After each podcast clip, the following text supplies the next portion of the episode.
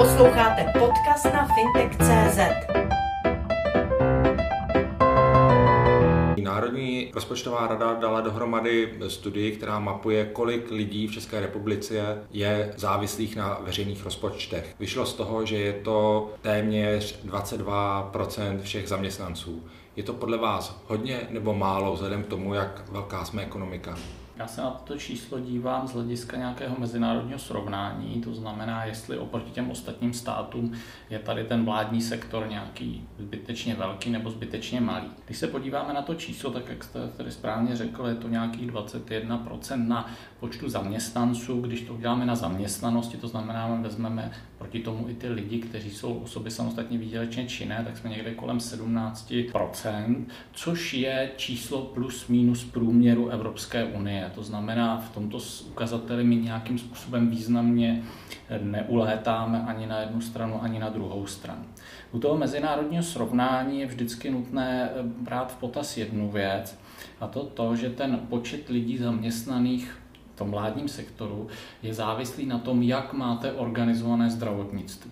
Pokud eh, velká část zdravotnictví je vlastněna a řízena z hlediska státu, tak vám to navyšuje ten počet zaměstnanců. A naopak, pokud máte čistě soukromé zdravotnictví, byť třeba financované z eh, veřejného pojištění, tak ten počet zaměstnanců se snižuje.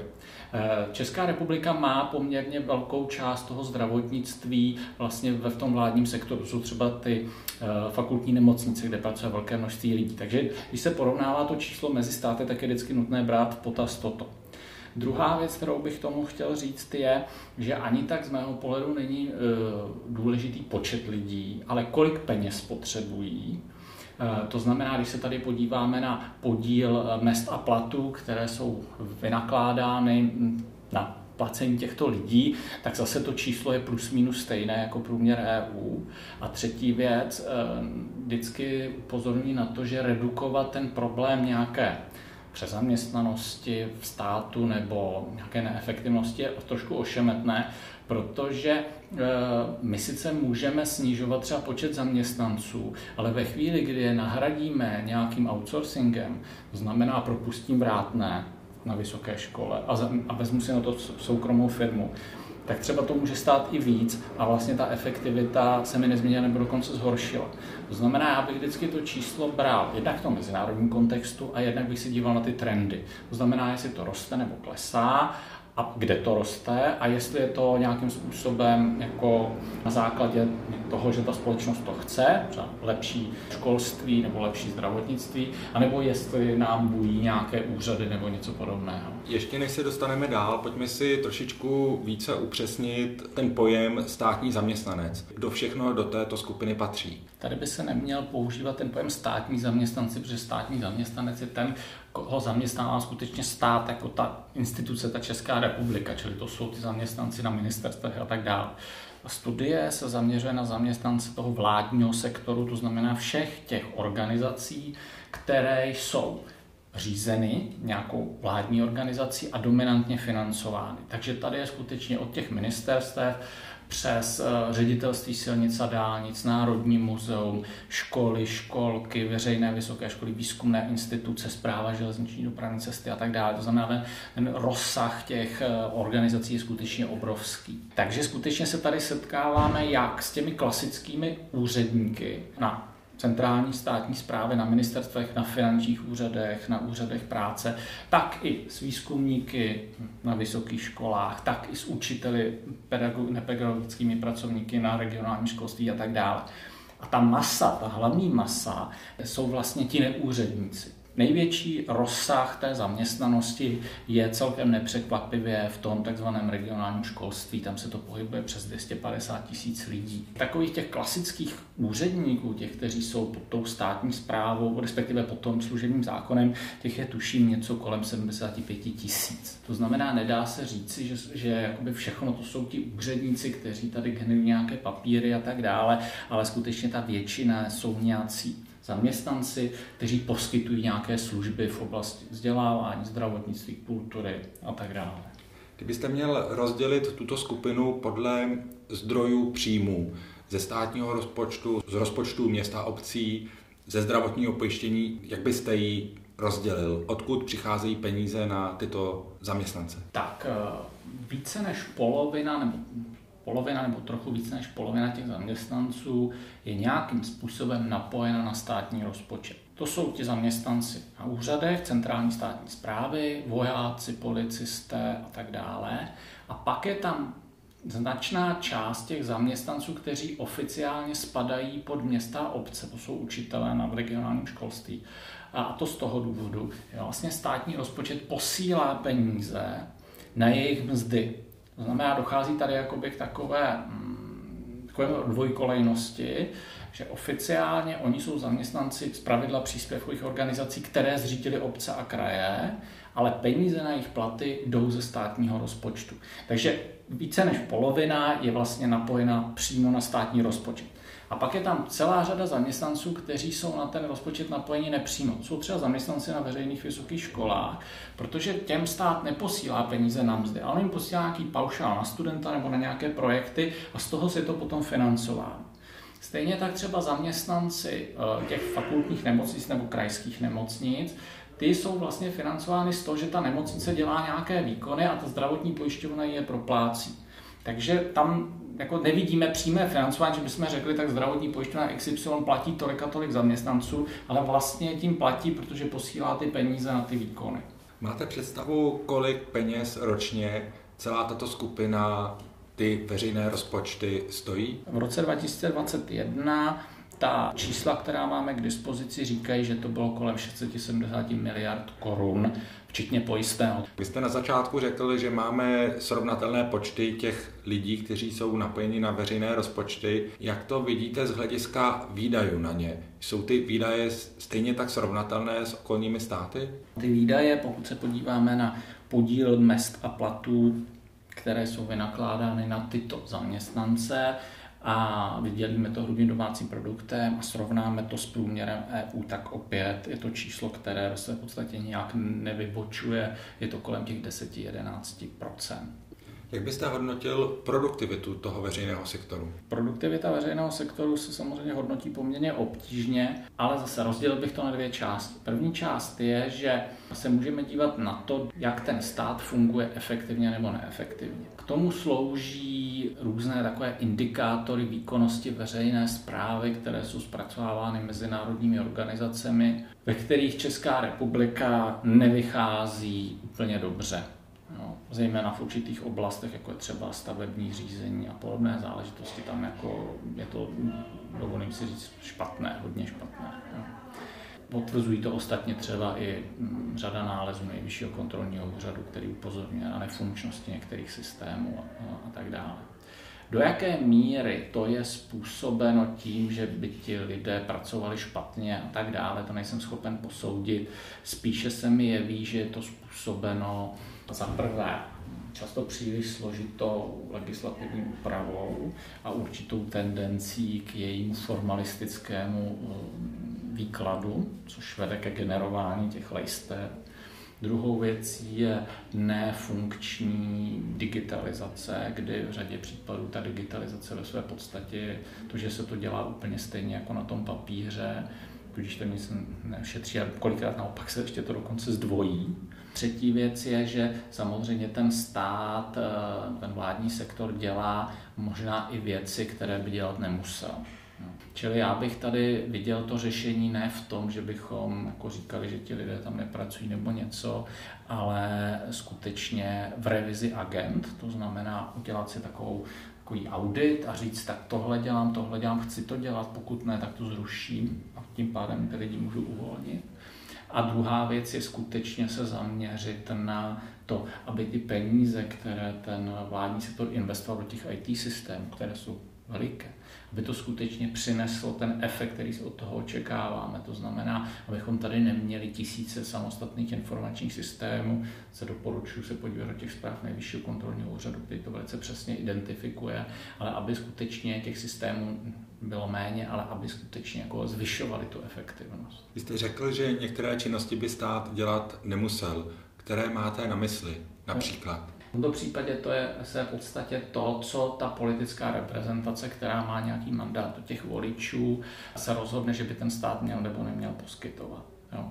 To znamená, je to to politické rozhodnutí, samozřejmě já mám nějaké názory na to, že by se něco mohlo podporovat méně nebo více.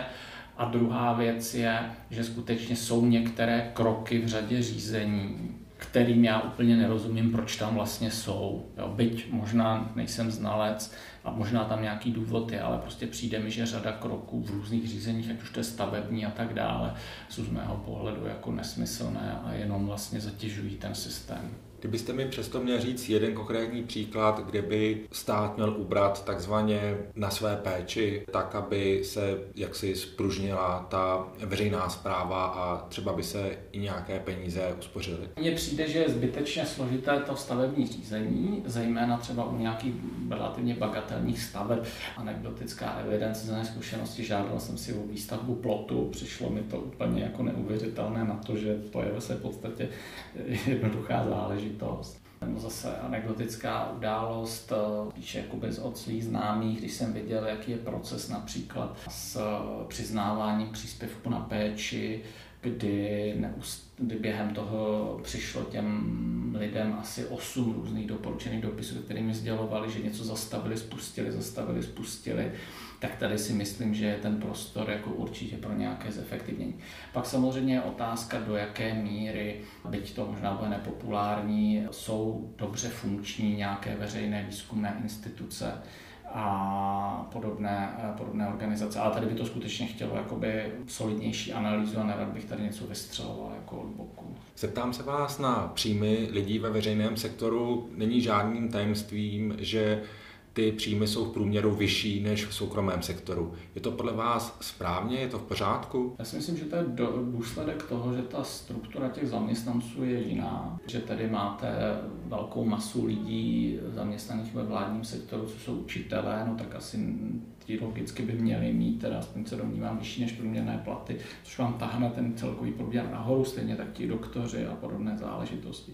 Já jsem se díval na na statistiky v rámci EU, kde jsou k dispozici statistiky průměrných příjmů podle odvětví a je tam speciálně vykazované to odvětví veřejné zprávy a obrany a ta, ten graf pro Českou republiku vypadal ve své podstatě úplně stejně jako pro ty ostatní členské státy. To znamená, já se osobně domnívám, že tady jako to zase nějak systémově nevybočuje. Tedy máte za to, že takový ten všeobecný údiv, který často vychází z toho, že platy ve veřejné sféře jsou vyšší než té soukromé sféře, která jaksi na tu veřejnou sféru vydělává, není na místě. Bych se trošku bál toho pojem, že vydělává na tu veřejnou zprávu. Jo? To jako můžeme si potom říct, že možná taky vydělává proto, protože ta, ty zaměstnanci ty lidi naučili něco. Jo? Jo, protože když se jim něco stane, tak se o ně pak ty doktoři jakoby eh, postarají. Jo? Já bych tady byl strašně opatrný nějakým takovým tom rozlišování té takzvané produktivní a neproduktivní ekonomiky, protože v téhle úvaze za chvilku skončíme teda u toho, že vlastně jediné produktivní odvětví je vlastně zemědělství. No, když to se vezmu úplně a absurdum, že díky němu se teda lidi najedí. Ale takže jako já bych takhle nerozlišoval, mi přijde, že to je takové jako stavění nějakých bariér mezi tyhle ty dva sektory a že to tam, že to tam nepatří. Já osobně, když se, když se dívám zase, vracím se k těm číslům toho, kolik spotřebujeme na ty mzdy těch zaměstnanců, tak tam to skutečně nějakým způsobem neulítává a co, na co já bych se zaměřil, jsou dvě věci. Za prvé je teda to, jestli to mohu zredukovat nějakou redukcí těch agent, anebo tím, že teda si řeknu dobře, tak nebudu mít třeba to zdravotnictví pod kontrolou státu, ale na druhou stranu tam stejně nic neušetřím, protože stejně ty zdravotní pojišťovny budou následně platit těm soukromým nemocnicím. Druhá věc je, snažil bych se teda nějakým způsobem redukovat ten počet nějakou tou zvýšenou efektivností, zejména v těch správních činnostech. Do jaké míry se dá zvyšovat efektivnost ve školství, ve zdravotnictví, prostřednictvím nějakých jako zavádění nějakých eh, inovativních procesů, já jsem k tomu trochu skeptický. Jo.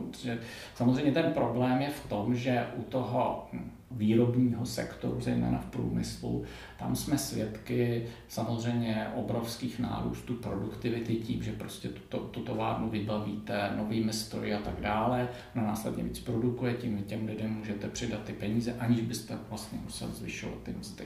Jo. To v tom vládním sektoru ve své podstatě neumíte. Možná, kdybyste dobře použil ty, tu digitalizaci, tak v těch správních úřadů ano, ale v tom školství, zdravotnictví já tam vidím jako velice omezené možnosti no, v sociálních službách, třeba péče o staré, handicapované osoby a tak dále. No. A samozřejmě druhá věc je, když se toto děje, což se děje, a vy zvyšujete ty mzdy v tom průmyslu, tak z logiky věci musíte následně začít zvyšovat i ty mzdy v tom vládním sektoru, protože ti lidé by vám tam jinak nešli. Ale jim tam neroste ta produktivita.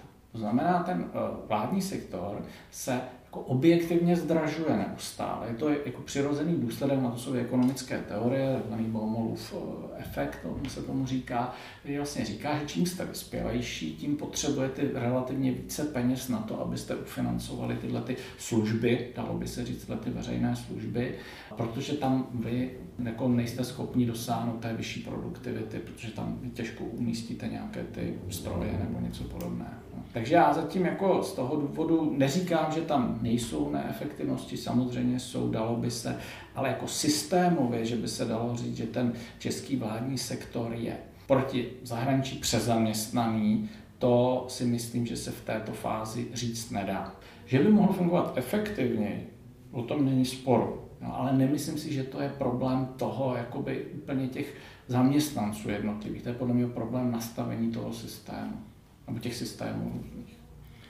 To, o čem mluvíte, v tom smyslu, že se ten veřejný sektor si stále prodražuje, můžeme nyní vidět pěkně v praxi, kdy vláda jedná s odbory o zvýšení platů ve veřejném sektoru. Jak vy koukáte na to zvyšování příjmů lidí ve veřejném sektoru vzhledem k možnostem státního rozpočtu? Možnosti státního rozpočtu jsou velice omezené a to z toho důvodu, že veřejné finance jako takové jsou u nás výrazné strukturální nerovnováze. To znamená, ty příjmy, tak jak je máme nastaveny, jsou nedostatečné tom rozsahu, aby pokryly ty běžné výdaje, které potřebujeme vydat. A e, z logiky věci, jakýkoliv další výdaj, tu nerovnováhu bude horší. Na druhou stranu samozřejmě jako je jasné, že ti zaměstnanci, odbory tlačí na růst mest, je tady inflace a tak dále.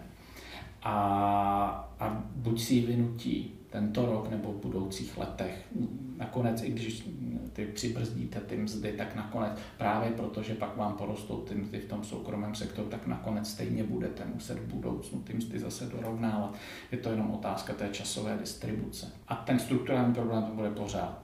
To znamená, my se musíme nejprve, nebo vláda, politická představitel, političtí představitel by se měli zaměřit na to, jak vyřešit ten strukturální problém. No. A ten na straně těch zaměstnanců podle mě ho nevyřešíte tím, že jim budete držet ty platy dole, ale ten můžete vyřešit jenom tím, že snížíte jejich počet, tím, že třeba zlikvidujete nějaký ty agendy nebo je zrychlíte. To je to, co se dá dlouhodobě udržet krátkodobě můžete ty veřejné finance držet tím, že neporostou mzdy rok, dva, ale nakonec se stejně budete muset zvýšit. Když se podíváte na ty růsty v tom vládním sektoru, tak oni jsou tam vždycky takový zuby. Po chvíli se šetří a pak se to zase vyskočí, aby se to vlastně dorovnalo, abyste byli konkurenceschopní. Jo. Takže to, co se musí udělat, pokud se chce s tím strukturálním mm, saldem něco dělat, je mimo jiné, pokud to chcete dělat na té výdajové straně a pokud to chcete dělat na straně těch uh, výdajů na ty zaměstnance, tak je uh, prostě revidovat ty agendy a likvidovat ty agendy. Jo. Řešením není, když ty zaměstnance nahradíte nějakým outsourcingem, protože to se vám to jenom přesune z do výdajů na služby Jo. Na druhou stranu říkáte, že těch zaměstnanců v uvozovkách je tak akorát a oproti tomu stavíte vlastně problémy státního rozpočtu. To znamená, že zřejmě asi úplně osekání počtu těchto zaměstnanců ty problémy státního rozpočtu nevyřeší. Proto se vás zeptám, jak koukáte vlastně na kroky současné vlády, která nastupovala k moci s tím, že se pokusí tyto problémy vyřešit. Byli jsme svědky škrtů ale vidíte v její politice i nějaké cílené dlouhodobé strategie, které by pomohly narovnat ty příjmy a výdaje státního rozpočtu? Bohužel nevidím. čemž svědčí představený střednědobý výhled státního rozpočtu, kde ministerstvo financí a vláda to posvětila zatím, předpokládá, že ten státní rozpočet bude generovat schodek neustále kolem 300 miliard korun. To znamená, skutečně tady nevidím žádný výhled eh, těch strukturálních změn, které by zlepšovaly tu situaci veřejných financí a ani to zatím bohužel nevidím v nějakých návrzích na změny nějakých zákonů. Ale řada těch agent jsou dané zákonem, to znamená, jestli je chcete zrušit, musíte tedy měnit ten zákon. Jo. Takže bohužel ani na té výdajové straně, ani na té příjmové straně tam by bylo potřeba posílit tu příjmovou stranu. Současná deklarace vlády je, že se daně zvyšovat nebudou, to znamená, zbývá nám pouze ten kanál výdajový, tak tam já žádné významnější opatření bohužel dosud nevidím. Jak byste k této změně přistoupil z hlediska výdajů a příjmů? Pokud byste měl vládě zase v úvozovkách doporučit, jak by měla začít, s čím by měla začít, jak na straně příjmů a výdajů, aby se ten rozpočet dostal do nějaké rovnováhy. Já se osobně domnívám, a ostatně je to i ve stanovisku Národní rozpočtové rady, že pakliže vláda politická reprezentace nechce sahnout do těch hlavních výdajových bloků, jako jsou důchody, zdravotnictví, školství a ještě chce zvyšovat výdaje na obranu, tak ten strukturální problém není možné řešit bez zvyšování daní. Prostě není podle mého mínění. Ty peníze tam nejsou, tam se to nedá naškrtat, tam prostě ten objem peněz není. A to znamená, doporučení moje osobní je zvolit kombinaci nějaké fiskální eh, restrikce, eh, gradualistické, kdy kombinovat zvyšování některých daní a snižování některých výdajů spojené s revizí agent, protože pak, když se ty výdaje budou snižovat jenom jakoby ad hoc, jeden rok typu, že dobře, tak eh, letos snížím investice, nebudu opravovat třeba tolik, tak ono se mi to zase dožene ty další roky. To znamená, já skutečně musím něco jako škrtnout, škrtnout, snížit dlouhodobě. A to prostě vyžaduje ty změny v těch uh, zákonech. Zmínil jste Národní rozpočtovou radu, její jste členem. Rád bych se vás zeptal, anebo bych vás spíše poprosil o vysvětlení eh, stanoviska Národní rozpočtové rady v tom smyslu, že zvýšená inflace nepřináší do státního rozpočtu zvýšené příjmy. Jak si tomuto tvrzení plně nerozumím a všelijak si ho vykládám. Tam roz, je nutné rozlišit dvě věci ten rozpočet který, na letošní rok, který byl schválen po tom rozpočtovém provizoriu, už ve svých parametrech zohledňoval nárůst daňových příjmů v souvislosti s rostoucí mírou inflace. Byť ta inflace, která se předpokládala při sestavování toho rozpočtu, ten, ten projekce té inflace, byla menší, než je ta současná inflace. To znamená, to naše stanovisko říká, že ten současný rozpočet zatím v něm nevidíme dodatečné příjmy z té vyšší inflace, než se kterou ten počet už počítal. Jo, on počítal s vyššími příjmy oproti tomu rozpočtu, který e, přinesla paní bývalá ministrině Šilerová v tom září. E, takže to už tam jako by bylo, ta změna té inflace, očekávání té inflace ze září versus ten leden. Jo. A teď ta inflace ještě je vyšší, než byla v lednu a zatím tam žádné významnější dodatečné příjmy nevidíme. To znamená, možná se tam objeví, obecně se domnívám, že pak, když ano, tak budou v případě DPH v řádech jednotek miliard z toho důvodu, že lidi e, začnou přizpůsobovat tu svoji reálnou spotřebu. To znamená, dobře, vy víc utratíte za něco, ale tudíž snížíte výdaj na něco jiného. A samozřejmě druhá věc, která může ovlivnit ten rozpočet, je, jak moc ta inflace se projeví v růstu mest, protože z nich potom tedy budu vybírat pojistné a daně z příjmu. Důležité je si říct, že zatím ten rozpočet, když se podíváme, kolik procenta daňových příjmů z celého, co, co očekává vybrat za celý rok, kolik zatím vybral, tak to procento je nižší, než bylo v těch minulých letech. To znamená, když bychom přijali tu hypotézu, že ta inflace by to měla tlačit nahoru, tak to procento by mělo být vyšší, ale ono není, ono je dokonce trochu nižší. Přesto mi dovolte zůstat ještě u této otázky, aby to bylo naprosto srozumitelné. Proč tedy nefunguje ta přímá úměra, vyšší inflace, vyšší příjmy?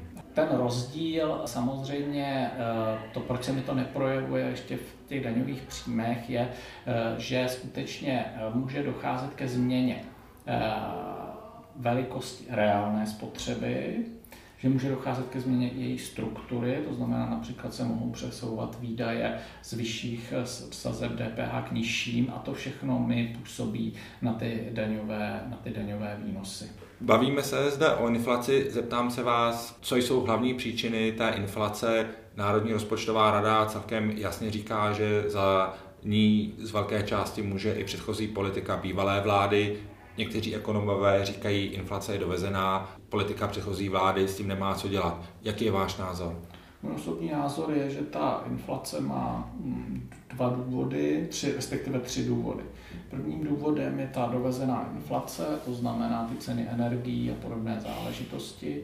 Druhým důvodem je to, že po těch covidových restrikcích eh, lidé měli zvýšenou míru úspor, protože nemohli realizovat svoje výdaje na služby a tak dále. To znamená, vrhli se tedy na to utrácení, což je takový klasický efekt, známe to třeba po válkách, říká se tomu poválečná inflace. A třetí důvod je ta uvolněná fiskální politika, kdy vlastně zejména tím eh, výrazným zrušením, snížením daně z příjmu, zrušením superhrubé mzdy, zdanění superhrubé mzdy, nadměrnými valorizacemi a dalšími úpravami dávek, jsme vlastně ještě ten disponibilní důchod domácností zvýšili, a takže jsme vlastně podpořili ten, eh, tu postcovidovou inflaci tímto způsobem. Problém je teď, že v tom, že vlastně i ta zahraniční inflace vlastně začíná jakoby prosakovat dál a dál, to znamená už do značné míry jakoby se to začíná vlastně smazávat a ta inflace se stává všeobecnou. Jak vy koukáte na, jako ekonom na ty politické střety současné vlády a minulé vlády o to, kdo může za tu inflaci, či je to drahota? Tam je to kombinace samozřejmě na té, pokud tedy se soustředíme jenom na ten kanál fiskální, tak samozřejmě tam jednoznačnou příčinou jsou některé výdajové kroky té minulé vlády, to znamená byly ty nadměrné valorizace a tak dále. Na druhou stranu, ale samozřejmě k tomu třeba přispělo i to zvyšování mest učitelů. A tady přesně vždycky bych chtěl říct, že já to nehodnotím, jestli to mělo nebo nemělo dělat. Ten problém není v tom, že si chcete přidat učitelů. A to asi možná je v pořádku. Ten problém je v tom, že na to nemáte zaručené příjmy a následně to jde do deficitu. To znamená, problém je v tom, že děláte něco na dluh, nikoli v to, že to děláte. A druhá věc je ten daňový kanál, tam docházelo k redukcím daní, které s covidem neměly nic společného, například zrušení daně z nabití nemovitých věcí a potom zejména teda to snížení daně z příjmu fyzických osob z titulu zrušení zdaňování superhrubé mzdy a nárůstu slevy na poplatníka. No a tam vlastně proto hlasovala jenom část minulé koalice, jenom ano, a na straně druhé proto hlasovaly opoziční strany ODS a tuším, že SPD. To znamená, tam ten ta zodpovědnost je nikoli pouze opozice versus vláda, ale je to tam rozděleno. To je velice zajímavý postřeh této věci. Zeptám se vás na státní rozpočet. Už v tuto chvíli se ví, že letošní schodek navržený 280 miliard korun je iluzorní. Sám minister financí říká, že bude přes 300 miliard korun, připravuje novelu státního rozpočtu. Pokud se podíváte na vývoj těch, jak vy typujete schodek na konci roku a kdy vidíte hlavní rizika? tak zatím ty eh, výpočty, které jsem si prováděl, tak ty ukazují na schodek státního rozpočtu někde kolem 320-330 miliard korun, ale to je za předpokladu, že tedy nedojde k dalším významným výdajovým titulům, takže pak, když například bude zavedený sociální tarif, který tedy bude částečně financován zřejmě i letos, pak, když mají do té nové topné sezóny a tak dále, tak samozřejmě ten deficit se může prohlubovat. Eh, celkové veřejné finance budou trochu lépe, protože očekáváme, že obce budou v přebytku asi půl procenta HDP, takže o nějakých 35 miliard se to malinko stáhne, ale to je tedy nějaký současný odhad toho deficitu. Když jsem před časem připravoval rozhovor s vaší kolegyní paní Evou Zamrazilovou, tak to bylo ještě za minulé vlády, tak ta upozorňovala na to, že vláda, zejména ministerstvo práce a sociálních věcí, mělo jaksi ze zákona navrhnout prodloužení věku odchodu do důchodu. Tedy zeptám se přímo na důchodovou reformu anebo na riziko výdajů na penze v České republice. Ten účet je nyní zhruba přes 10 miliard v deficitu, to znamená, jak vidíte ten vývoj třeba do konce roku a nakolik je to riziko pro veřejné finance. Aktuálně to riziko je relativně malé, on ten účet toho důchodového pojištění skončí v deficitu, ale v nějakém rozumném. Problém je samozřejmě to, co bude po tom roce 30, kdy se nám do těch důchodových věků dostanou ty početné kohorty takzvaných husákovských dětí, pak tedy ty naše projekce ukazují, že se začne propadat do poměrně významných deficitů. A teď samozřejmě ten systém, tak jak je nastaven, tak není schopen v tom současném konceptu to ufinancovat. To znamená, otázkou je, co se s tím chce dělat. Pravděpodobně tedy dojde k nějakým dílčím parametrickým úpravám toho systému.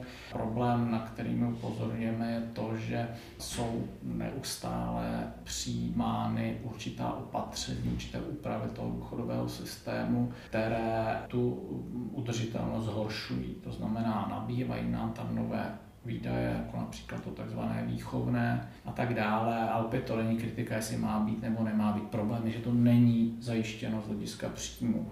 A každá takováhle dobrá věc nám ten systém dál a dál jako tlačí do těch budoucích deficitů. A to, co, na co upozorňovala naše paní předsedkyně, to je to, že ta současná zákonná úprava říká, že lidé by měli strávit v důchodu zhruba čtvrtinu svého života a vzhledem k tomu, že tedy roste doba dožití, tak z logiky věci by teda i ten věk odchodu do důchodu měl být časem eh, posouván. Pokud by se to dělo, pokud by byla respektována tady ta zákonná úprava, tak by to ten problém toho systému v budoucnosti eh, eliminovalo asi z 30%, to znamená zhruba třetina toho problému bychom, toto, bychom tímto dostali. Samozřejmě muselo by se to doplnit různými opatřeními, typu specifickými režimy pro některé fyzicky náročná povolání, protože samozřejmě, když tedy pracujete fyzicky 8 hodin denně, no tak samozřejmě to tělo má nějakou kapacitu, takže tohle samozřejmě všechno je nutné s tím udělat v potaz. Ale v principu to prodlužování věku odchodu do důchodu je logické. Ten zákon říká, že se to má dělat, nicméně vláda v roce 2019 projednala zprávu Ministerstva práce a sociální věcí, ze které se ukazovalo, že by se to mělo udělat. To znamená, že do budoucna by ten věk odchodu do měl jít i na těch 65 let, kam dneska vlastně směřuje, ale vláda se rozhodla, že to neudělá.